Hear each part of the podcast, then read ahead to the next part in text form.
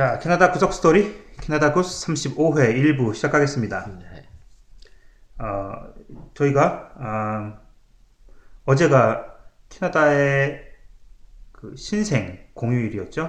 패밀리데이라고요. 네. 어, 뜬금없이 생겼어요. 이게 몇 년 전에. 아, 그, 그랬던 겁니까? 예, 예. 이게 어, 뭐 한 십 년도 아니에요. 이거 한 뭐 한 오 년 됐나요? 그냥 어느 해 음. 저 이런 게 정해져 있을지도 몰랐는데 어, 생겼다. 음. 쉬어라. 어. 그래. 어, 왜? 그러니까 뭐 가족끼리 보내는 날이 또 필요하다고 해서 굳이 만들었다는데 아 저는 어, 굉장히 좀 그러니까 뭐 휴일이 하루라도 더 생기면 좋은 건데 네. 어, 그냥 취지도 그렇고 어, 여기처럼 이제 가족이랑 또 이렇게 같이 시간 보낼 수 있는 또 나라가 없, 없을 텐데, 네. 어, 얼마나 그냥 늘 쉬는 날도 그렇고, 평일도 그렇고, 다 같이 가족끼리 보내는데. 굳이. 예, 더 같이 보내라라고 해서, 제 생각에는 한 사, 오 년 됐나요? 음. 얼마, 정말 얼마 안 됐어요. 네. 그래서, 어, 근데 또 불편한 게 다른 공휴일처럼 다 놀아요. 보니까 또. 그러니까 불편하죠. 쇼핑도 못 하고요. 어, 당장 집에 먹을 게 없으면 네. 또 어, 난처한데 음.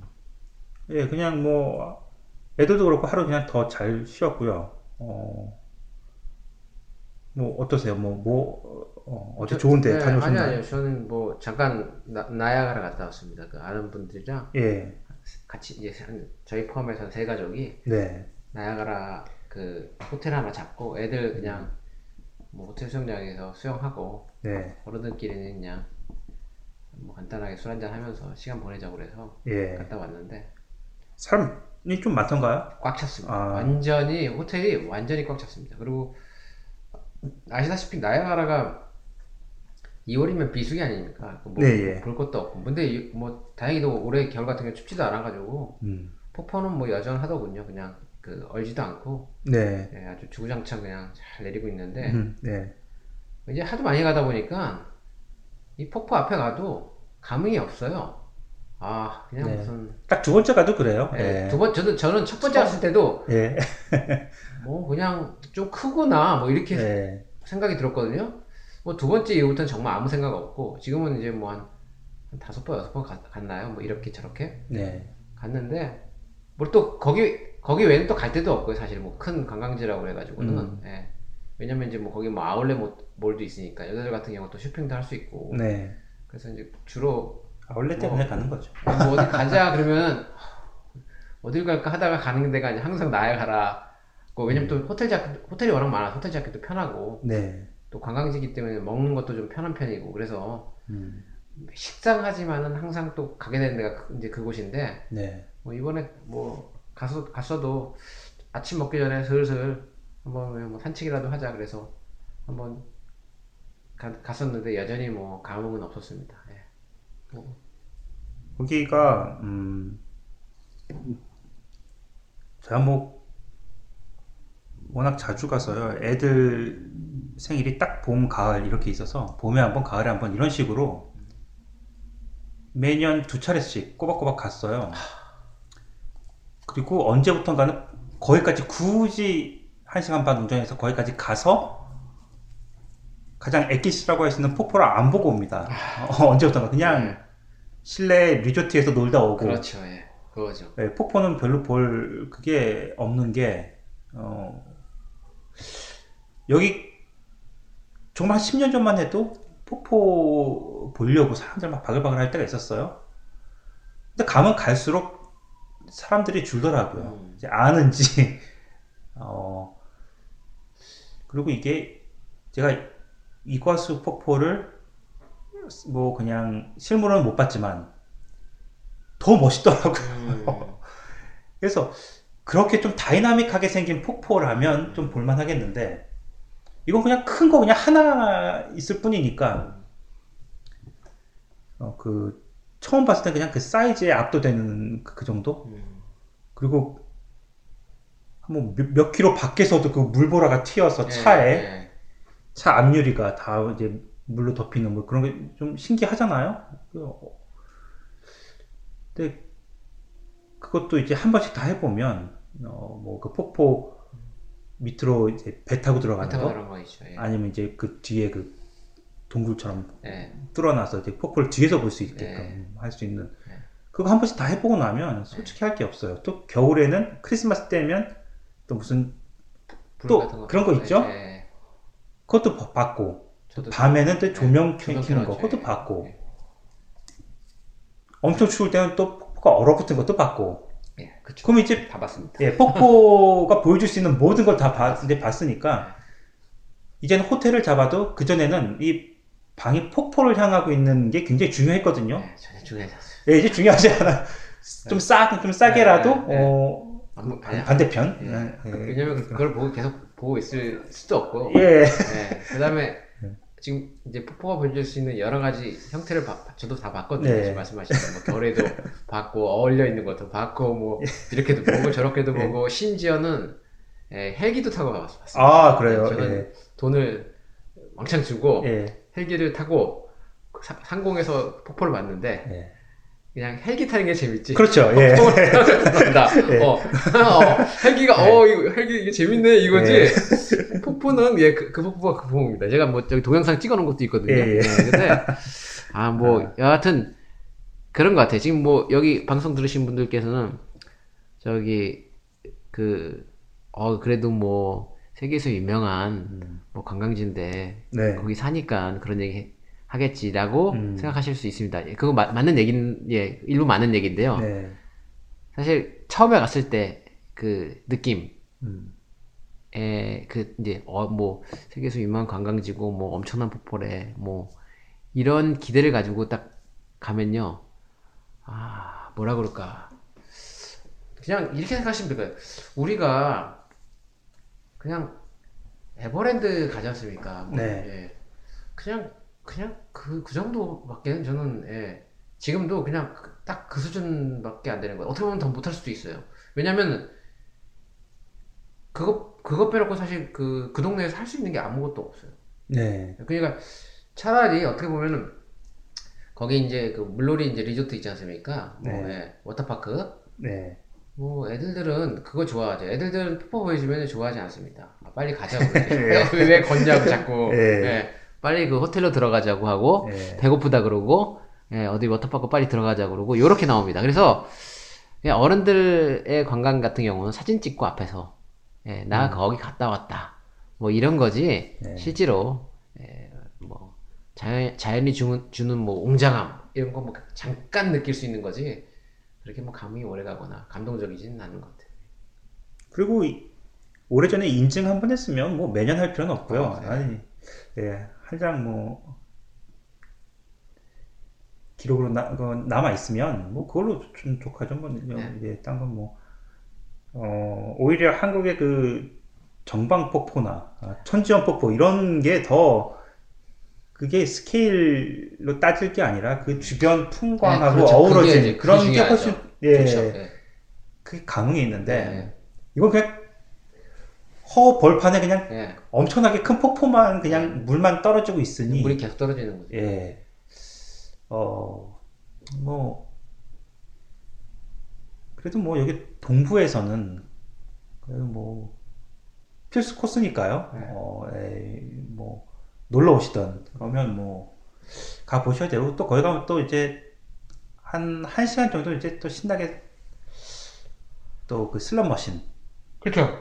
카지노가 있으니까 땡겨주고 와야 되는 그런 코스도 음, 있고요. 어, 네. 어, 오히려 그 그런 쪽이 예. 예.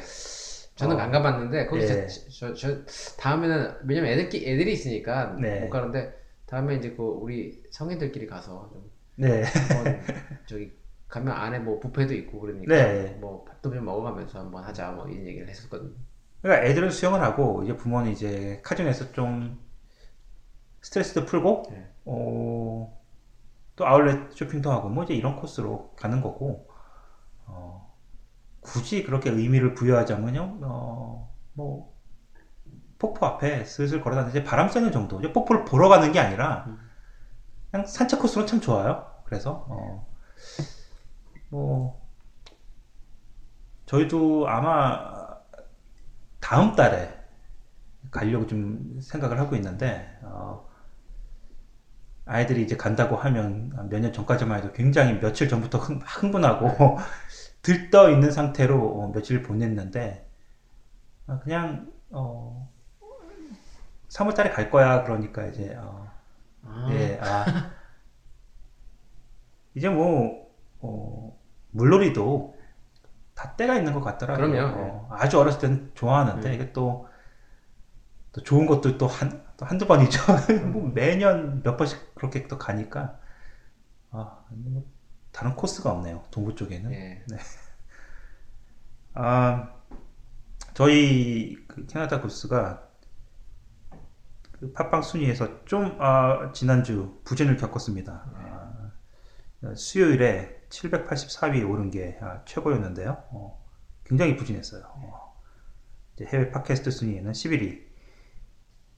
그런데 이게 좀 억울한 게요. 음, 이 해외 팟캐스트 순위를 보시면, 그러니까 저희 같이 이런 그 교민들이 예. 해당 지역에서 어, 뭐 이런 소식들, 이제 알콩달콩 사는 얘기들 이런 걸 다루는 팟캐스트들보다 그 언어를 배우기 위해서 뭐 영어나 일본어나 뭐 이런 네. 이제 그런 외국어 방송이 굉장히 많아요. 그러니까 외국어 교육 팟캐스트죠. 음. 근데 그거를 해외 팟캐스트에 같이 저희 같은 이런 팟캐스트랑 같이 섞어서 집어 넣어 넣어 버리니까 좀 억울한 부분이 있어요. 왜냐하면 이제 순수하게 이런 해외 지역 이제 저희 같은 이제 교민들이 한국어로 방송을 하고 어, 이런 교민들 사는 얘기를 전하는 이런 팟캐스트로만 따지면 저희는 뭐 매주 삼, 사 위를 계속 그냥 유지를 하거든요. 예. 저희 앞으로는 이제 미국의 좀 큰 음. 엘에이나 뉴욕 지역 뭐 이런 뭐 이제 그런 팟캐스트들이 이제 앞에 있는데 저희는 이제 한 뭐 항상 오위권 안을 좀 유지하는 나름 좀 인기 팟캐스트인데 근데 중간에 이제 외국어 이제 교육 팟캐스트들이 끼니까 예. 저희가 계속 이제 십위권 밖으로 밀리는 그런 게 많아서. 더 잘해야죠. 예. 근데 신기하게도 이게 구독자가 꾸준히 음. 하루에 한 번씩 그런 페이스로 음. 증가를 하고 있습니다. 음. 아. 그러면 이제 내년에는 한 오백 분 넘게 되시겠네요. 삼백육십오. 지금 현재 한 백삼십 분. 좀 겸손하게 잡아도 될 것 같아요. 제가. 아, 예. 유월달에, 작년 유월달에 런칭하면서, 어, 뭐 연말까지 한, 육 개월 동안 한 이십 명 정도 구독자가 늘면 그 정도 만족하겠다라고 했는데 백 분이 넘으신 거예요. 네. 그래서 지금 한 이천십칠 년 들어서 한 달 반, 두 달이 가까이 돼가고 있는데 지금 페이스로는 어, 한 뭐 이백오십 분 정도 음. 어, 올해 안에 어, 뭐 그 전에 또 무슨 제가 좀 잘하면 또 폭발적으로 느는 또 그런 계기가 있을 수도 있고요. 어, 아무튼 아, 지난주에 좀 저희가 고전을 했다는 어, 그런 말씀을 드리고요. 어, 뭐 근황이라고 할 것까지는 없지만 어, 이제 그 제가 또 이제 야구 광이거든요. 네. 어, 이제 야구 이제 정규 시즌을 앞두고서 어, 스프링 트레이닝이 시작됐습니다. 한국에서는 이제 어렸을 때는 이제 한국 프로야구에 또 빠져 살았었는데 여기 와서는 또 아무래도 메이저리그를 네. 보게 되는데요. 어, 그 한국과 이 북미권의 그 시각 차를 뚜렷이 알 수 있는 게 강정호 선수잖아요. 네. 피츠버그의 강정호 선수가 음주운전으로 그렇죠. 지난 오프 시즌에 한국에서 좀 일이 있었어요. 네. 어, 뭐 음주운전 자체만으로도 큰 사건인데 이제 뺑소니를 했죠. 네. 어, 뭐 공인들이 사고 내고 뭐, 뭐 현장 그냥 뜨는 거 여기서는 정말 상상도 못할 일인데 네. 한국에서 이제 그런 일이 또 워낙 비일비재하고 또 공인들은 또 당연히 현장을 네. 일단 피해 뭐 동석자 때문에 그런지 모르겠지만 뭘 그렇게 숨길 게 있는지 사고를 냈으면 현장을 지켜야 되는데 근데 강정호 선수도 그렇지 않았는데 피츠버그에서는 어떻게 보면 되게 애지중지하는 선수가 됐거든요. 그렇죠. 실력으로 이제 입증을 했는데. 근데 음주운전 이번이 세 번째란 말이에요. 그렇죠. 한국에서. 상습범이죠. 예. 근데 어쨌든 강정호 선수가 뭐 사고는 한국에서 있었던 일이고, 뭐 그래서 이제 스프링 트레이닝에 이제 참가를 하려고 했는데 팀에서 막더라고요. 음. 일단 실력은 정말 너무 아까운 선수예요. 우리 팀의 큰 이제 전력 보탬이 되는 선수인데, 그럼에도 피츠버그 지역지의 신문에 이렇게 났어요. 어. 강정호 선수를 이제 팬들이 원하는 건 알고 있지만 그 선수가 피츠버그에 와서 뛰면서 이제 경기가 없을 때죠. 차를 몰고 피츠버그 시내를 다닐 거 아니에요. 도로 위에 강정호를 원하느냐 음. 라고 물어보는 아, 신문 참. 지역 신문에 났어요. 그러니까 너희 팬들이 강정호를 원하는 건 아는데 선수가 잘하니까 음. 이제 팀의 보탬이 크게 되니까 음. 그런데 도로 위에 강정호도 음, 원하느냐. 어. 이게 굉장히 도덕적으로 어. 그런 식으로 지탄을 하고 있더라고요. 음. 당연한 얘기죠. 예. 그러니까 실력이 아무리 음. 이게 팀의 진짜 주축이 아니라 이거는 이제 프랜차이즈급 선수다고 해도 진짜 사생활이 이제 그런 식이면 아 여기서는 실력이고 뭐 그건 아니구나. 일단 음, 인간이 먼저 돼야 그치, 되는구나. 네, 네. 그걸 보고 참 느끼는 게 많았어요. 음. 이게 뭐 이제 한국에서는 진짜 이 처분 자체가 굉장히 좀 솜방망이로 그냥 대강대강 넘어가는 분위기였거든요. 아마 강정호 선수도 굉장히 당황, 당황스러웠을 거예요. 그냥 뭐 사과 성명 그냥 발표하고 그냥 좀 자숙하면서 시즌 그냥 이렇게 좀 성실히 준비하고 이런 생각을 했을 텐데 아예 그냥 캠프에 참가를 못하게 해버리니까 잘, 잘 됐네요. 저는 그래요. 그 저는 저는 뭐 그런 기사는 뭐 제가 읽지는 못했었는데 음, 사소 자기 입장에서 볼 때 사소한 것 때문에 네. 자신이 인생이 망가질 수 있다는 걸 한번 깨달아봐야 된다고 저는 생각이 들어요. 네. 저는 사람 같은 경우는 왜냐하면 한 번도 아니고 세 번씩이나 네. 똑같은 범죄를 저질렀다는 것 자체는요. 네. 사람이 문제가 있다는 겁니다. 예. 습성 자체가 네. 이미 그렇게 돼 있는 사람이고 어, 이런 사람을 갖다 도로 위에 계속 음. 진짜 왜냐하면 뭐 이 사람 제가 볼 때는 이런 식으로 하면 사람도 몇, 앞으로 죽일 수 있는 사람이거든요. 아, 음주운전 네. 자체가 네. 살인행위인데. 살인행위이기 때문에. 네. 그러니까 피츠버그에서는 사실 누구한테 즐거움을 줄 수 있는 것보다도 음. 사람을 해하는 사람은 차라리 아예 네. 경기 못 뛰게 하는 게 맞다라는 어떤 이런 인식 아주 좋, 좋다고 생각합니다. 저는 저는 그러니까 한국 사회가 뭐가 문제냐면은 뭘 좀 잘하면은 다 용서가 되는 거 있지 않습니까? 네. 예. 그러니까 우병우 같은 애가 음. 예. 저렇게 고위공직 생활까지 가는 데 있어서 아무런 막힘 없이. 네. 저런 사람은 사실 사람이 아니거든요. 음. 그 인간 하는 행태 보면은. 뭐 오늘 아침에도 제가 음에 관련된 기사를 읽, 읽었지만은 뭐 별 다를 바가 없는 것 같아요. 지금, 예. 근데 이제 한국은 처, 처벌 자체가 음. 안 되거나 미약하거나. 네. 예.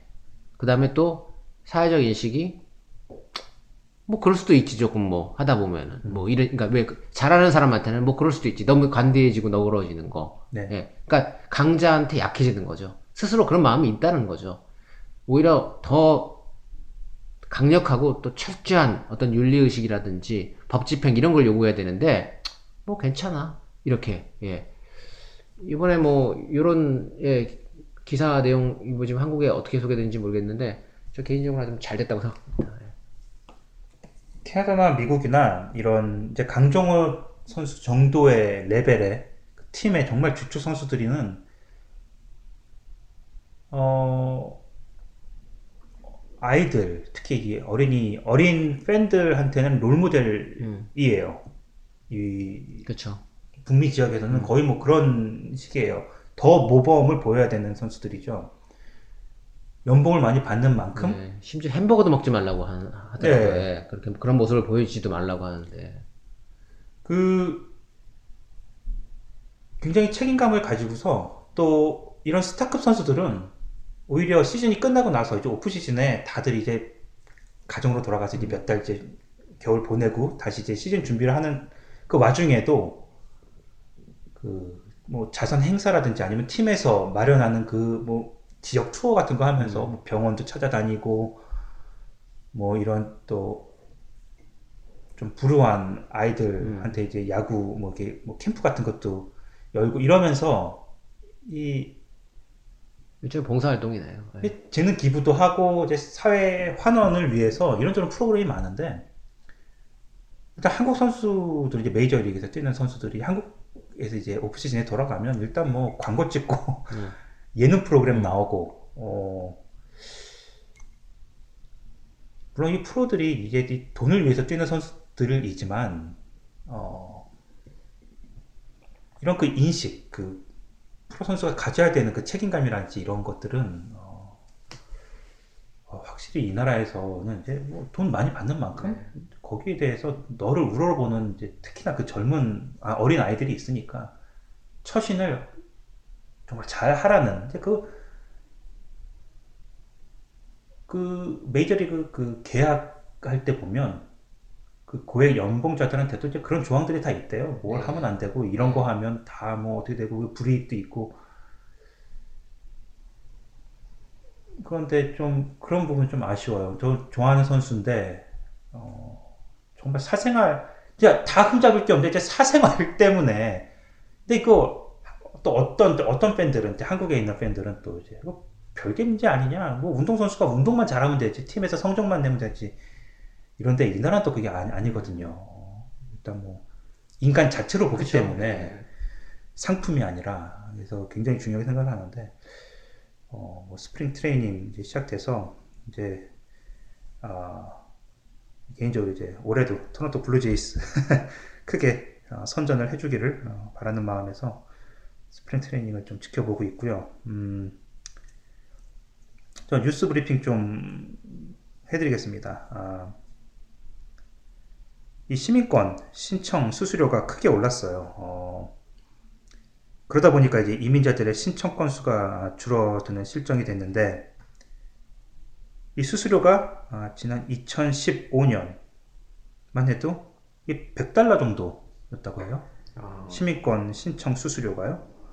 근데 이게 오백삼십 달러로 어마어마하게 올랐어요. 영주권, 저, 저희 지금 수속 들어가는 수수료도 일 인당 천 불이나, 천 불인가 그러던데요? 어, 그러니까. 이게 이건 더 뭐... 비싸죠? 영, 영주권은요, 사실상. 예, 예, 이건 뭐.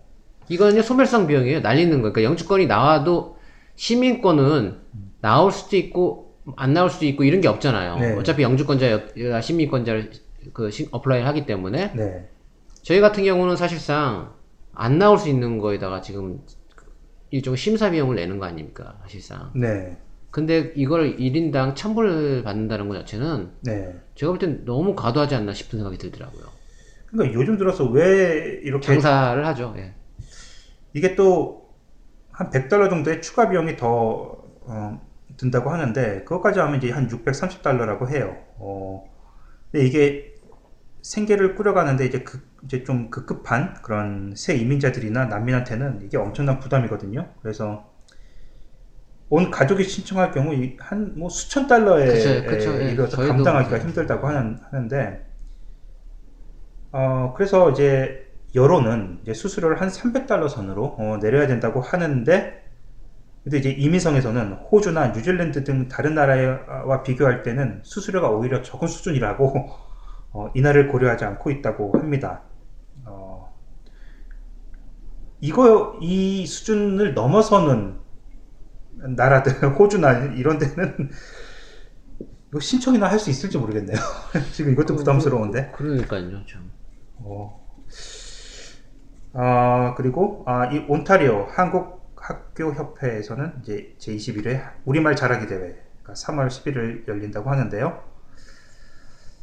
음, 한인 이 세들한테 이제 정체성을 고취시키는 이제 그런 음. 차원에서 한다고 합니다. 이제 유치부부터 이제 고학년, 십이 학년 이제 그 클래스를 딱 나눠서 어, 대회를 연다고 합니다. 아, 우리말 잘하기 대회는 이제 경년제로 개최가 된다고 하는데 아, 마이크님의 이제 이 세들 한국어 교육에 대한 생각이 어떻습니까?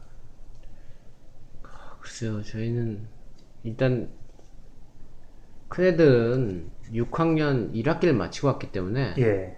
사실 한국어를 구사하는 게 사실 영어보다는 훨씬 지금 편하거든요. 네. 영어도 뭐 나름 잘 하지긴 하지만은 네. 그리고 애들들이 뭐 한국 드라마를 워낙 잘 보니까 네. 뭐 특별하게 그 큰 애들 같은 경우는 네. 문제가 없을 것 같아요. 양쪽 그러니까 진짜 두 개의 나라 언어를 동시에 잘 구사할 수 있는 네. 그런 능력이 있으니까 다행인 것 같고 더불어 오히려 시간이 있으니까 애들이 이제 뭐 고등학교 가니까는 제이외국어를 여기서도 이제 많이 하더라고요. 네. 그래서 뭐 각자 애들들이 언어를 또 뭐 한 애는 불어하고 한 애는 또 스페인어하고 네. 또, 또 하는데 이제 꽤 많이 제이외국어에도 그 시간을 할애하더라고 공부하는 거 보니까는. 네. 그래서 제이외국어도 우리나라에서 이제 제이외국어 배우는 수준보다 훨씬 더 예, 많이 예, 하고 지금 이제 중 한국 나이로 따지면 중삼이 되는 건데 네. 아마 제이외국어도 그 여기 한국에 있는 고등학교 수준 이상이 아마 될 겁니다. 중삼인데도 불구하고 네. 워낙 여기서 많이 시키고 하기 때문에. 음. 뭐 괜찮은 것 같아요. 뭐 그래서 한국어는 뭐 특별히 큰 애들한테 문제가 없는 것 같고 네. 이제 문제는 저기죠. 막내죠. 막내. 예. 초등학교 일 학년만 일 학기만 딱 보내고 와서 지금 사실 초등학교 생활을 여기서 지금 계속 하고 있기 때문에 네. 뭐 본인 말로도 그래요. 이제 이 년 반 이제 돼가는데 한국어보다는 영어가 편하다라고 얘기를 하니까. 네. 어. 아마 처음에 오셨을 때는 한국말 까먹는 게 걱정이 아니라 얘가 영어를 그렇죠. 잘해야 될 텐데 이 걱정이었는데 지금은, 지금은 예, 예. 오히려 저러면 안 되는데 예. 예. 뭐 예. 애가 이제 애 엄마가 이제 뭐 학습지가 학습지는 아니죠 뭐 이렇게 국어책 이렇게 네. 예. 그런 거 한국에 있는 것들 좀 갖고 와가지고 애 보고 하라고 그러거든요. 네. 정말 가관이죠. 뭐뭐뭐 예. 뭐, 뭐 이거 읽고 답을 써라 이러면 이제 한국에 이제 있잖아요. 예. 그거 쓰는 거 보면은 어우 정말 예. 야, 이거 이거 큰 이거 큰일 났다. 예. 예, 할 정도가 돼요. 이제 뭐 맞춤법은 뭐 물론이고 예. 아 이제 단어 단어 사용이라든지 네. 이런 것들이 아, 좀 황당할 때가 있어요. 그래서 막 웃음을 네. 막 터트리는 일들이 예. 애, 애가 한국어 할 때 그렇다고 애가 한국어를 떤던하는 건 아닌데 예. 음 하여튼 뭐 발음도 뭐 이상하지도 않고 그렇지만 예. 이게 이제 어법에 안 맞는 얘기를 가끔 가끔 한다든지 음, 네. 뭐 단어 사용도 갑자기 이상한 단어를 얘기한다든지 그러니까 네. 아니면 초등학교 고 나이 또래 애들이 가져야 단어 수준에 못 미치는 거지 한국에 비해서 왜냐면 이제 음. 한국어로 책을 읽는 게 아니니까는. 그러다 보니까, 뭐, 가령 현재, 뭐, 과거, 미래. 음. 이렇게 우린 동사가, 아니, 아니, 명사가 있지 않습니까? 네. 예. 근데, 그거를, 현재, 미래, 과거, 이걸 몰라요. 이렇게, 이게 뭘 의미하는지 잘. 예. 아, 예. 예. 그냥, 그냥 future 이렇게 알고, present 알고, past 이렇게 알고 있는 거지. 예. 얘가, 앞으로 이제, 뭐, 그런 걸 뭐라고 하지, 그럼 미래 이렇게 야, 얘기를 못 한다는 거죠. 애가. 네. 예, 이제 그런 식이 돼가니까, 뭐, 한국어 교육을 어떻게 해야 되는지 사실, 여기 이제 오래 살게 되면 더, 어, 뭐, 혹시 영주권에 나오게 돼서 이제 계속 그렇게 가면은, 네. 어, 그때는 조금, 지금은 아직 뭐, 여기에 영주하게 될지 안 될지 모르니까는, 네. 저희가 무슨 어떤 큰 액션을 취하고 있지 않는데, 음. 뭐, 들어가게 된다면은, 당연히, 뭐, 한국어 교육과 관련돼서는 별 특별한 건 발생하진 않을 것 같고, 네. 만약 뭐, 여기 있게 된다면은, 뭔가, 예, 좀 더 강화된 조치를 취해야 될 필요가 있지 않나. 뭐, 부모님, 뭐, 저기, 같은 경우는, 애가 워낙 책을 좋아해가지고, 뭐, 한국어, 제가 볼 땐 오히려 음. 한국어를 더, 영어보다 잘하는 듯한 느낌이 들었는데. 저희는, 어, 글쎄요, 런던에서 저희 집 같은 데가 있을지 모르겠는데, 어, 정말 굳은 의지를 가지고, 네. 어, 저희 애들 한국어 교육을 정말 뭐, 어떻게 보면 스파르타식으로 시키고 있는데, 네. 본인들이 좋아해요. 왜냐하면 네. 한국에서 공수해오는 그 일일 공부 같이 재밌는 게 그런 것도 있죠. 예, 예. 좋아하더라고. 재밌으니까 아, 본인들이 더 하려고 음. 그러고요. 어, 첫째는 책을 좋아하고 어, 이제 언어적으로 음. 좀 재능이 되는 예, 것 같아서 음, 그런 것 같아요. 근데 이게 애들이 애들마다 다 그 다르죠. 예, 편차가 있어서요. 음. 한 놈 잘한다고 해서 어, 다 잘할 거라고 생각은 하면 안 되겠더라고요. 네. 어, 그래서 이게 뭐 언어 쪽으로 좀 차이가 있더라도 그래도 기본 정도만 하면 어, 상관이 없다고 생각을 하니까 이제 한글을 잘 쓰는데 어른들도 맞춤법이 틀리거든요. 요즘 한국 그 대학생들 글짓기 해놓은 거 보면 맞춤법 정말 뭐 장난이 아니거든요. 그럼 맞춤법은 음. 상관없어요. 그냥 소리 나는 대로 써라. 음. 뭐 쌍시옷 들어갈 때 시옷 하나만 있어도 음. 무슨 말인지 아니까 어, 그냥 소리 나는 대로 써라 그러면 쫙 줄줄줄 써요. 뭐 더 이상 뭐 바랄 게 없죠. 음. 뭐 딱 그 정도까지만 하면. 근데 둘째는 어, 아무래도 그렇게 이제 형 하는 정도까지는 못할 것 같아요. 음. 똑같이 저희가 시켜도. 음. 근데 그 대신, 어차피 캐나다 사는데, 음. 어, 그냥 소통 정도만 네. 할 수 있게끔만 해라. 음. 뭐, 쓰고 읽고 이런 건 잘 못해도 그치. 일단 말을 그렇지, 이라도. 말을, 네. 왜냐면은 부모가 영어를 못해서가 아니라, 네. 부모랑 소통이 안 돼서가 아니라, 이제 우리 부모들도 이제 저희 윗세대 부모랑 또 다르잖아. 다 대학 교육받고. 네. 너희들 영어를 해서 다 알아들어. 음. 너희들 통역 없어도 우리 어, 뭐, 음. 밖에 나가서 다 해. 하지만, 뭐, 이 방송에서 늘 제가 강조했지만, 이게 정말 이런 스펙이 없거든요. 언어를 남들보다 한 가지 더 할 수 음. 있다는 게. 이건 무슨 어디 가서 자격증 하나 받는 것보다도, 졸업장 받는 것보다도 더 소중한 스펙이 될 텐데. 예. 그리고 뭐, 앞날은 모르는 거니까요. 뭐, 한국 나가서 뭘 하게 될 수도 있는데, 기왕이면 좀 잘해서 한국 컨텐츠가 또 재밌는 것들이 많으니까 음. 본인들이 보고 즐기려면 네. 알아야 되거든요. 그렇죠. 그래서 어 글쎄 뭐 토론토까지 가야 되나 이거 하려면 보니까 상금이 뭐 별로 많지도 않아요. 그래서 음. 어, 뭐 상금 때문은 아니지만 그래도 이제 본 이사라고 하니까 아마 주최 측에서 그런 걸 볼지도 모르겠어요. 음. 어디서 태어났느냐, 뭐 이런 거, 여권이나 이런 거 봐서. 그러니까 순수하게 이세면 아마 참관 한번 해볼까도 생각 중인데, 뭐 본인이 뭐 거기다가 장려상이라도 받아오면 그게 뭐 좀 더 큰 동기부여가 될 수 있을 네. 거고요. 어. 토론토까지 한번 올라가야 되나 싶기도 하네요. 삼월 십일일이라고 아, 하니까. 예. 예. 그리고 이제 토론토 이제 청, 청취자분들한테는 좀 희소식인데 H마트가 십칠일날 토론토 다운타운 블로워점을 공식 오픈했습니다. 이거는 몇 달 전에도 소개를 해드린 적이 있는데 드디어 이제 오픈을 한 것 같아요. 근데 이 H마트가 이거 원래 한국 브랜드인가요? 그, 그런 걸로 알고 있는데, 저는 그렇게 알고 있는데. 아, 그, 예. 한국에도 H마트라고.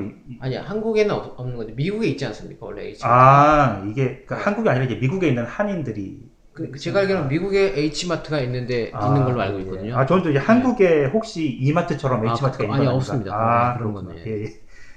어. 근데 이제, 이 H마트가 이제 런던, 나이아가라 등 이제 광역 토론토 외곽 진출 생각을 좀 하는 모양이에요. 음. 아직은 좀 시기상조인 것 같다고 하고 이제 준비가 더 필요하다고 하는데 글쎄요. H마트가 어, 런던에 진출했을 때 현재 이 중국 마트들이 몇 군데 있는데 그 정도 수준 아니면 그거 뛰어넘는 매상을 올릴 수 있을까요? 어, 저는 뭐 어떤 생각하냐면요. 기본적으로 에, 지금 뭐 중국 마트들 네. 보시면 여기 지금 런던에 세 개 있지 않습니까? 네. 일단 뭐 저쪽 스퍼킹이라고 저쪽 예. 사우스 쪽에 하나 있고, 네. 그 다음에 여기 이제 원더랜드 쪽에 이제, 흔히 말하는 푸드 아일랜드라고 있지 않습니까? 네. 그 다음에 이제 동쪽에 네. 예, 그 유나이티드라고 해가지고 네. 리그가 있는데 저는 유나이티드는 안 가봤어요. 두, 뭐 두 군데는 자주 가는 편인데 하지만 뭐 유나이티드 어떨 어떨지 대, 대충 알겠더라고요. 중국 마트들은 기본적으로 깨끗하지 않습니다. 그리고 어딜 가나 깨끗하지 않고 어, 들어가면 우리 흔히 어, 여기 이제 아시다시피 우리 이제 여기 스포츠스토어라든지 뭐 대표적인 마트들 뭐 여기 뭐 반부이라든지 뭐 프레시코라든지 뭐 여기 이제 뭐 푸드베이직이라든지 뭐 이제 소베이스라든지 뭐 이런 여러 가지 이제 마트 가보면 상당히 깨끗하고 깔끔하거든요. 음. 예, 한국인들 그 취향 우리 이마트에 가는 듯한 느낌. 네. 그다음 이마트보다 사실 더 좋은 것 같아요. 왜냐하면 여기는 디자인이라든지 색감 같은 거를 굉장히 아주 그 잘 배치하는 것 같아요. 그래서 뭐 언제 이렇게 가보면은 우리 매장이 좀 컬러풀해 보이거든. 네. 예, 이렇게 기분이 좋아지는.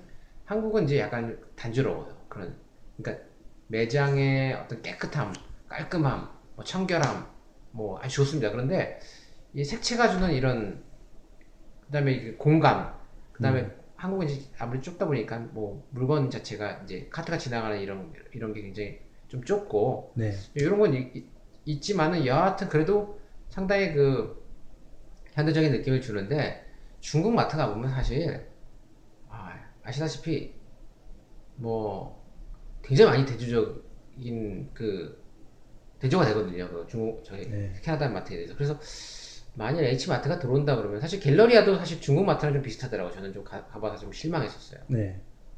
어, H마트가 어떤 형태로 그 매장을 네. 레이아, 레이아웃을 하고 뭐 인테리어를 하는지 잘 모르겠지만은 아무리 제가 볼 때는 중국 마트와 여기 이제 로컬 이제 캐나디안 마트들의 음. 중간 정도의 포지션이 되지 않을까 저는 이제 그런 생각은 들거든요. 그래서 경쟁력은 분명히 저는 있을 거라고 생각은 들어요. 네. 신기하게 이 슈퍼도 참 그 나라 민족성을 네. 따라서 네, 맞아요. 중국 마트 가면 뭐 있을 건 다 있어요. 근데 분위기 굉장히 어수선하고요. 그쵸. 산만하죠. 네. 예. 그리고 뭐 예, 정말 딱 그 민족성을 고스란히 볼 수가 있는 네. 좀 그런 느낌이에요. 또 토론토에서 이제 좀 장보러 좀 올라갔다 오면 이제 한국 슈퍼 가면 또 이제 그냥 제가 한국인이라서 그런지 좀 많이 좀 익숙하고요. 네. 딱 한국적으로 한국, 네. 한국인들 좋아할 만한 네. 이제 H마트가 만약에 런던에 진출을 한다면 굳이 이제 토론토에 올라가서야만 뭐 접할 수 있었던 것들 네. 그런 거 다 좀 다양하게 접할 수 있을 것 같아서 특히나 뭐 여기 한국 뭐 이제 기러기 엄마들이나 아니면 뭐 하다못해 저희 같은 이민자들도 여기 참 한국식 반찬 가게라 뭐 이런 거 있으면 참 좋겠다 이런 생각 많이 하거든요. 집에서 또 일일이 또, 또 해먹기도 힘들고 그래서 그런 고민 많이 또 줄 것 같고요. 그런 점에서는 참 좋을 것 같은데 어, 왜 아직은 시기상조라고 생각 하고 있는지 어, 이해가 안 됩니다. 빨리 몇 년 안에 H마트가 어, 진출하기를 바랍니다. 어, 이 런던에 트랩도어라는 이제 새로운 놀거리가 생겼습니다. 이게 이스케이프 룸이라는 이 신선한 컨셉을 가진 놀이 공간인데요. 이게 성인들을 이제 한 사 인에서 육 인이 한조가 돼서 그 데드라인 안에 제공되는 단서와 퍼즐들을 풀어나가면서 이제 주어진 미션을 완수하는 게임이거든요. 그러니까 이런 거 이제 애들이 즐길 건 런던에 몇 군데 있, 있잖아요. 근데 이제 이거 이제 성인들을 위한 음. 네, 그런 거라고 합니다. 이런 저는 좀 되게 참신해서 근데, 근데 런던에 몇 군데가 이미 있었다고 해요. 어, 이게 원래 아시아에서 먼저 시작이 돼서 음, 북미권에 상륙을 한 것 같은데 음. 이 어, 그 어드벤처인 원더랜드라고 그 있습니다. 그렇죠? 어, 남쪽에 이제 애들 뭐 뭐 미로도 있고 거기 뭐 하여튼 뭐 그 온갖 실내 놀이터 같은 게 있는데 딱 그걸 성인용으로 만들어 놓은 것 같아요. 봐서는 어 제가 한 이십 대 정도만 됐어도 이런 거 들으면 어 그래 있어 한번 가볼까라고 하겠는데 아, 뭐 그렇게 막 막석 백신 났습니다. 예, 이런 소식을 들어도 예. 아, 예, 별로 그게 없네요. 뭐 그냥 우울합니다. 벌써 어, 이런 소식을 접하고도 그냥 좀 시큰둥해지는 이런 나이가 됐나 벌써. 어, 아, 네, 아무튼 뭐 어, 런던에 사시는 좀 젊으신 청취자분들 어, 제 트레토라고 던다스 스트리트 이백사십팔 번지라고 합니다. 한번 찾아가 보시고요. 어, 뭐 체험해 보시고 후기 남겨주시면 저희가 또 소개를 하겠습니다. 마지막으로 이 이웃나라 이야기인데 미국에 예. 지난 십육 일이죠. 미국에서 이민자 없는 날 동맹 휴업이 전국적으로 펼쳐졌어요. 어, 굉장히 흥미로운데요. 트럼프 대통령에게 이민자의 나라 미국에서 이민자들이 하루하루 일상에 얼마나 지대한 영향을 미치는지 직접 보여주겠다는 취지로 음. 예, 워싱턴, 뉴욕, 엘에이를 비롯한 전국의 이민자들이 이, 그날 하루 직장에 출근도 안 하고요. 음. 뭐 가게 영업도 하루 중단을 하고 뭐 쇼핑이나 주유, 외식 뭐 이런 소비 행위 자체를 아예 중단을 해버렸어요. 음. 이민자들이 음. 합심을 했어요. 음. 그리고 이제 아이들도 이제 학교에 가지 않았죠. 이제 네. 전면적인 이제 보이콧을 했습니다. 음. 아. 그러니까 이제 이민자들이 이제 소비도 안 하고 뭐 그렇다고 해서 이제 뭐 하여튼 학교도 안 가고 직장도 안 가고 뭐 가게도 안 열고 음. 그냥 쉬어버린 거예요. 하루 그냥 음. 하루 어 얼마나 불편한지 한번 봐라. 음. 이제 이거를. 음. 체험을 한번 시켜주려고 십육 일에 그런 일을 벌였다고 합니다. 그런데 이 한인타운 내 한인업소들의 참여는 거의 눈에 띄지 않았다고 합니다. 예. 예. 그 이 얘기를 들으면서 이제 아, 역시 그렇죠. 아, 그게 바로 예. 그, 그렇기 때문에 한국에서 저런 일이 일어나는 겁니다. 예. 예, 그러니까 제가 항상 얘기해요. 그러니까 예. 이게 단 하루인데 예. 이거 그냥 동참할 수 있는 거 아닌가? 미국에 왔다고 예. 한국 사람이 미국 사람이 되진 않아요. 예. 그러니까 한국 사람들은 제가 항상, 이제, 항상 피해 문제를 얘기하지 않습니까? 음. 한국 사람입니다, 그게. 예. 그러니까, 한국 사람들, 어, 한국에서 저렇게, 저런 일이 벌어지는 거는 당연한 거예요. 음. 어떻게 보면, 안, 안, 한국에서 저런 일이 안 일어나는 게 오히려 더 이상한 거죠. 네. 예. 외국 나와도 이렇게 이런, 이런 행동을 하는데, 심지어, 어, 놀랍지 않습니다, 전혀. 네. 이게, 이 취지나 이런 대의에는 음.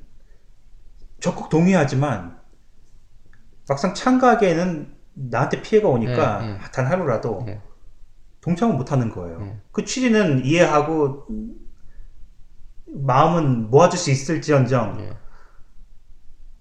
그러면 참여해야지. 그러면 그럼요. 예. 그러니까 저는 뭐 마음으로 이해한다는 얘기는 예. 그거는 제가 볼 때는 정말 김밥 옆구리 터진 소리죠. 음. 마음으로 이해한다. 행동이 중요한 거지. 네. 예. 마음으로 이해하는 거는 어, 이해 못한다는 얘기랑 저는 똑같다고 보거든요. 행동이 없으면은 이해는 안 된 겁니다. 그거는 분명히. 아 저는 되게 씁쓸하더라고요. 이거 얘기 듣고서. 아, 그러니까 뭐... 엘에이 그 뭐 폭동 났을 때 네네. 한인 가게 불지르고 흑인들이 다 이유가 있는 거죠. 이, 한국인의 네. 그 이미지 자체가 그렇게 굳어버린 것 같아요. 그러니까 돈만 네, 수전노죠. 예.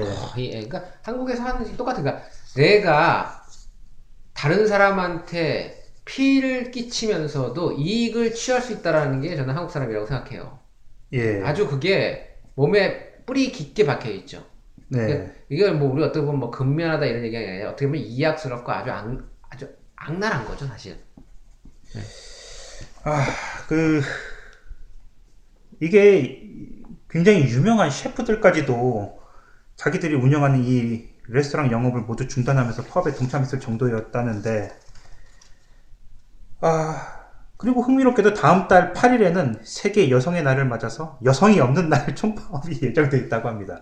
이거 이런 식이면 뭐 아, 그럼 아빠가 없는 날 뭐 거의 뭐 그런 식으로 애들이 예. 뭐 이런 식 그게 뭐 아니 뭐 그런 식으로 자꾸 예. 예, 하는 거는 별로. 아니, 이민자가 없는 날이 이거 취지는 어. 굉장히 좋고, 이거 이해가 어. 돼요. 이제 트럼프 음. 이제, 어, 뭐, 좀 분위기가 이런 거 해줘야 될 분위기거든요. 예. 근데 여성이 없는 날이나, 아, 그렇게 얘기하면 음, 마이크님과 저를 위해서 이제. 남성이 없는 날 우리 한, 한번 합자, 합시다. 이거 아니, 그, 프리랜서들이 없는 날, 뭐 예, 이렇게 해서, 예, 예. 하루 쉬고. 그래야 되는 거 아닙니까? 그렇게 뭐, 저, 저렇게 막 나, 나눠가지고. 네. 뭐, 여기 이제 뭐 저희, 그, 집사람들이 영어들 배우고 이제 이렇게 하러 이제 밖에 자주 나가는데. 네. 여기 이제 캐나다에서는 남자의 지위, 여자의 지위보다 높, 뭐 높잖아요. 사실 객관적으로 따지자면요. 네. 예.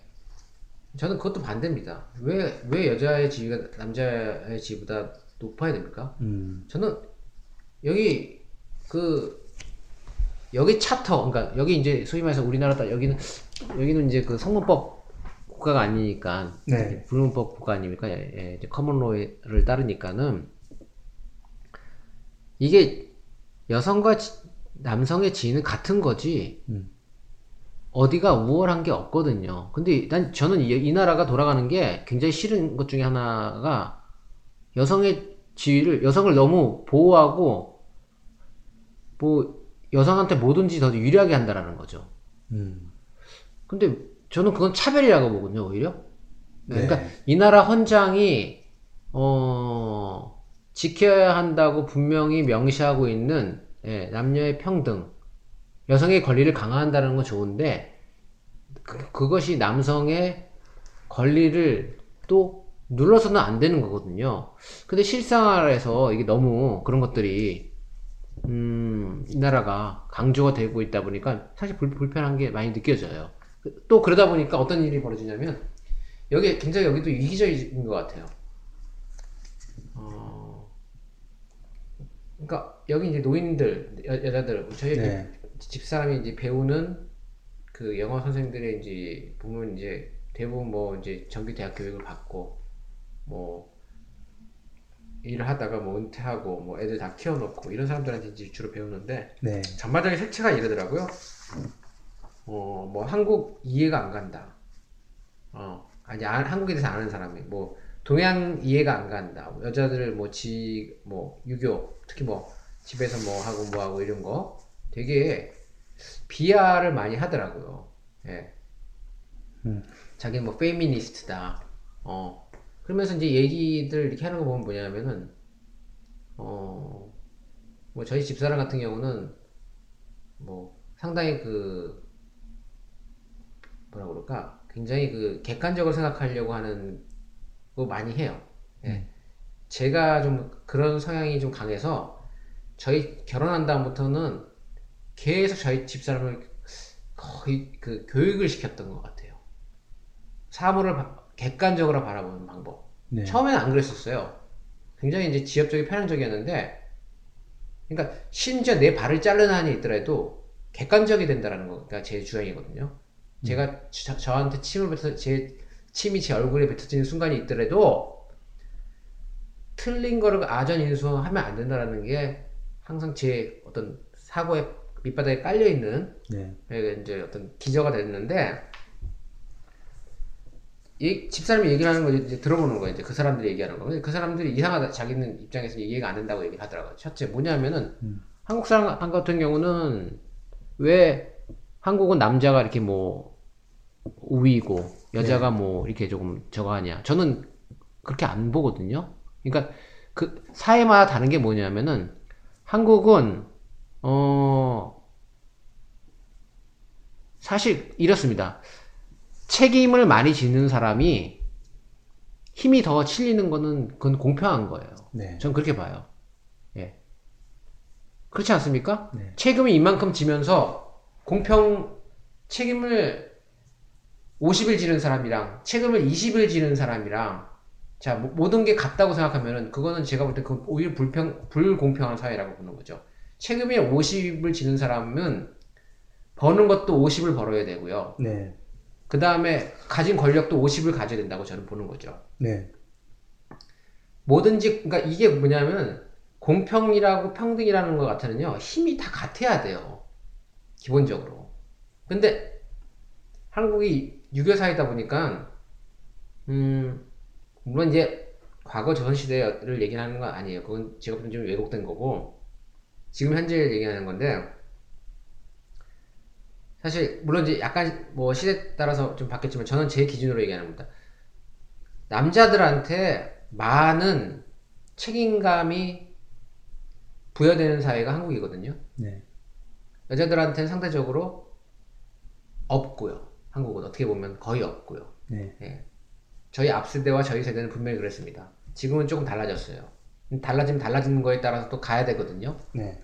어, 혹시 방송을 들으신 분이고 지금 나, 내 상황이랑 다, 다른데 그 상황을 얘기하는 거 아닌가? 아닙니다. 네. 저와 제 앞세대를 얘기하는 겁니다. 네.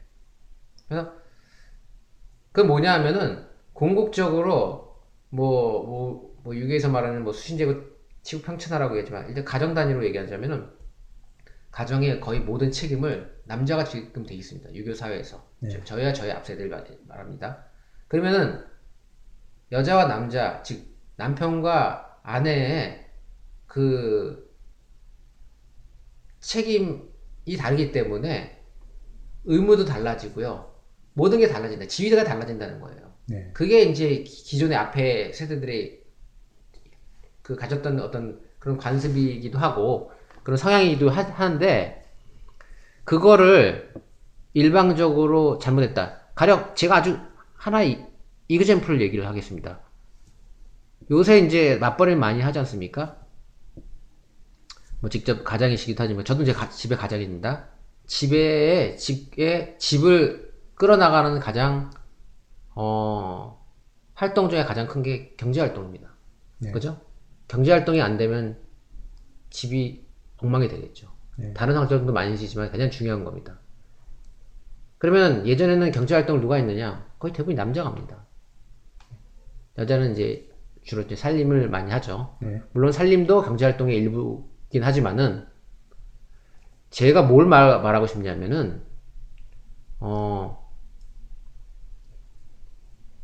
남자들은 기본적으로 교육받았던 게 한국 사회에서 가정을 시작하고 끝마치는 거에 대한 모든 책임을 거의 진다라고 하는 게 기본 남자들이 가지고 있는 교육받은 내용이기 때문에 전적인 책임감이 있다는 거예요. 네. 책임을 수행해야 되고. 근데 이 책임을요, 어 나도 맞벌이 한다 이런 생각을 가진 여자들이 있어요. 요새 이제 요새 나, 나, 나온 세대들인데, 자 이렇게 생각하시면 됩니다. 그럼 남자가 살림을 하고요, 모든 책임은 여자가 질 만큼 돈을 벌어오라 그러면요, 여자들 되게 싫어합니다. 아주 극도로 싫어합니다. 그러니까 뭐냐면 남자가 거의 책임을 지는 가운데에 어 플러스 알파로서 돈을 벌고 내가 즐길 수 있는 돈을 버는 행위로는 내가 직장을 테이크오버 하겠지만은 내가 이, 이 가사를 모두 책임지고 생계를 책임지고 끝까지 가는 주체가 되겠다 그러면 안 합니다. 그게 굉장히 이기적인 거죠. 제가 굉장히 싫어하는 겁니다. 그게, 네. 그 내용이. 이거를 봐야 된다는 거예요. 그러니까 여자들들이 흔히 페미니스트라고 주장하는 사람들이요, 저는 그렇게 얘기하고 싶어요. 네가 다 책임져. 음. 그러면은 나는 과거 여자들이 했던 것처럼 똑같이 할게. 집에서. 네. 애 키우고 살림할게. 대신 네가 내가 소비하고 하는 것처럼 똑같은 걸 다 제공해줘. 음. 과연 얼마나 할 수 있을까? 자신감을 가지고 나가서 노는 건 아니지만은 직장을 그렇게 갖는 거랑 그냥 플러스 알파로서 직장을 갖는 거랑 정말 그 가족의 생계를 지는 걸로, 네. 직장을 갖는 거랑은 완전히 개념 자체가 달라집니다. 이게 패러다임 자체가 바뀌는 거 얘기거든요. 그러니까 그런 관점도 생각하지 않은 채 남자 여자의 지위를 평등하게 생각한다라는 얘기는요, 그건 말도 안 되는 얘기예요. 음. 뭐 애 낳아서 애 키우잖아. 그래 키우, 키우지. 그건 알아요. 네. 아는데 제가 얘기한 게 여자가 아무것도 하지 않는다는 얘기가 아니라 분명한 거는 차이가 있다라는 거예요. 네. 남자 여자가 만들어진 것도 차이가 있듯이 적어도 그 사회에는 그 사회의 역사와 문화를 반영한 차이가 존재한다라는 거죠. 정말요, 남자와 여자의 평등하게 하면 여기 이제 많이 그려지지 않습니까? 너, 너, 너 봤네. 나 봤네. 음. 생활비 각자 하고 각자 이 가사 분담 맞아. 그렇게 하면 맞아요. 서양이 서양이 아주 합리적이고 마, 맞는 겁니다. 근데 저희 나, 우리나라는 그게 안 된다라는 거지, 아직. 그러니까 그런 사고가 없다라는 거죠. 어, 그, 서양 사람이랑 그런 얘기, 여자들이랑 그런 얘기하면, 서양의 여자애들, 서양, 서, 서자, 그러니까 서양 이 사람들 중에서도 그 나이 드는 사람들 같은 경우는 굉장히 그 외국동 사람들이 많더라고요. 집사람 얘기를 들어보니까. 네. 뭐, 한국에서는 일단 그런 형태로 사회나 그 가사분담이라든지 그런 것들이 많이 이루어진다고 얘기를 하면은, 네. 이해를 못 하는 거예요. 음. 어, 남자가 당연히 벌어와야 되는 거 아니냐. 어, 네. 어 이게 페미니스트라고 하는 사람조차도, 어, 가사분담 해야 되는 거야. 남자가 집에 갔다 와서, 직장 갔다 와서도 계속 일을 해야 되고, 이런 주장을 하는 사람들이 제법 있습니다, 이 나라는. 정말 웃기는 거죠. 직장에서 돈 벌어오는 거 당연하고요. 자기는 살림을 하는데도 남편이랑 애들이랑 가사분담을 다 해야 된다라고 합니다. 그러면은, 그거는 제가 볼 때, 네. 음, 그러니까, 아, 욕해주고 싶습니다. 예, 욕해주고. 그러니까, 본인은 뭘, 한, 뭘 한다는 겁니까? 가사분담을 무슨 근거로 하, 하고, 음. 예.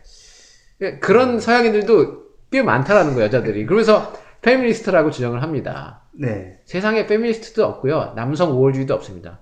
그냥 그 사회와 그에 맞고 정말 상식적으로 움직이면 되는 겁니다. 근데 어디나 세상 어딜 가나 저는 느낀 게 뭐냐면 뭐 한국이 됐든 여기가 됐든 참 이게 정말 그 앞뒤 안 맞고 비합리적이고 비상식적인 그런 사고를 네. 가진 사람들이 세상 천지에 너무 많구나라는 생각을 네. 했어요. 요즘 뭐 한국에서도 이 성평등 문제에 대해서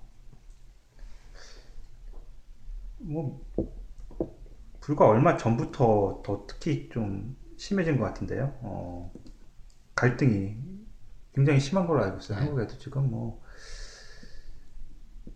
제가 이제 오늘의 유머나 이제 이런 커뮤니티 매일 좀 드나들면서 보는 편인데 뭐 정치, 시사 뭐 이런 쪽으로 좀 보려고요. 아니면 뭐, 뭐 그런 유사한 그런 컴, 이제 커뮤니티 가면 이런 얘기들 논쟁이 굉장히 많아요. 근데 일단 뭐 명쾌한 답도 없고요. 네. 똑같아요. 어 뭐 티비 하다마다 티비에 그 시사 토론 프로그램 이제 이걸 주제로 다루는 그런 토론 프로그램을 봐도. 출산 얘기 나오고 군대 얘기 나오고 똑같아요. 네. 해보면 그냥 하는 얘기 그냥 네. 빙빙 돌고요. 답도 없고요. 네. 그래서 이거는 뭐 어... 글쎄 저도 뭐 나름의 제 생각이 있지만 또 그게 또 굉장히 또 논리적인 또 반박이 또 있고 그러다 보면 또 내가 내가 틀렸나라고 싶기도 하고 어, 이게 되게 풀리지 않는 그 여러 문제 중에 이게 또 그중에 가장 대표적인 게 아닌가 싶어요. 어. 그러니까 지금 출산이나 군대 문제 이제 사실 많이 나오잖아요. 네. 저는 이렇게 바라보시면 될 것 같아요. 그 출산은요 상호 동의하에서 하는 겁니다. 그죠? 음, 그러니까 네. 그 마치 이상하게 여자들은 그런 얘기를 하더라고요. 저는 싫은 게. 마치 자기 아이를 낳은 게 아니라 남편의 아이를 낳은 것처럼 얘기를 합니다. 예. 그러니까 네. 저는 그거에 동, 아니 그거는 말이 안 되는 거거든요. 네. 이게 무슨 강간입니까? 예. 아니거든요. 낳을 수 있으면 우리가 네. 낳았겠죠. 예. 그게 말이 안 되는 거예요. 그러니까 네. 마치 저는 그런 논리가 되게 싫은 거예요. 네. 그러면 뭐야? 그럼 네 아이가 아니란 거야. 저는 네. 이런 얘기 해주고 싶고 군대는요 남자들이 다 가기 싫어합니다. 네. 동의한 게 아닙니다. 그냥 끌려가는 겁니다. 그러니까 이건 분명히 다른 겁니다. 이 문제 자체를 출산이랑 군대를 같이 놓으면 안 됩니다. 왜냐하면 의무를 실행하는 거랑요 네. 합의 그냥 암묵적인 합의에 의해서 그 출산이 되는 거랑은요 이거는 이거를 같은 선상에 놓고 얘기한다는 것 자체가 네. 저는요 아주 상식적이지 않다고 보는 거죠. 음. 이건 누가 봐도 상식이 아닙니다. 이거 논쟁이 같은 선상에서 이루어질 게 아니라는 거죠. 네. 예. 그러니까. 그러니까 그런 얘기를 꺼내는 순간 이미 꺼내는 사람은 지는 겁니다. 예. 음. 왜? 논리에 안 맞기 때문에요. 뭐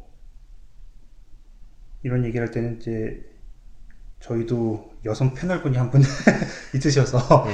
그분 좀 어, 의견도 좀 들어보고 그랬으면 좋겠는데 예, 뭐 아, 뭐 진짜 뭐 한도 끝도 없어요. 이, 이 예. 문제를 토론하는 거면 뭐 예. 그래도 저희가 이제 저희 패널들이 이제 또 이제 남, 남성들이다 보니까 이제 또 한쪽으로 또 치우, 치우칠 수밖에 없, 네. 없는데 네. 또 뭐 그건 인정합니다. 예. 근데 뭐 가급적이면은 최대한 그런 것들 배제하고 얘기를 네. 그러니까 합리성과 객관성을 가지고 예, 이제 얘기를 하려고는 합니다. 예. 이제 또 캐나다에도 이제 그런 여성들이 있다. 의외로 있다. 많다. 뭐 예, 이런 예. 말씀을 좀 예. 해주셨습니다. 제 예. 뭐, 논지는 뭐 그렇습니다. 예. 아, 예, 런던 캐나다 소식은 여기까지 어, 정리하는 걸로 하겠습니다.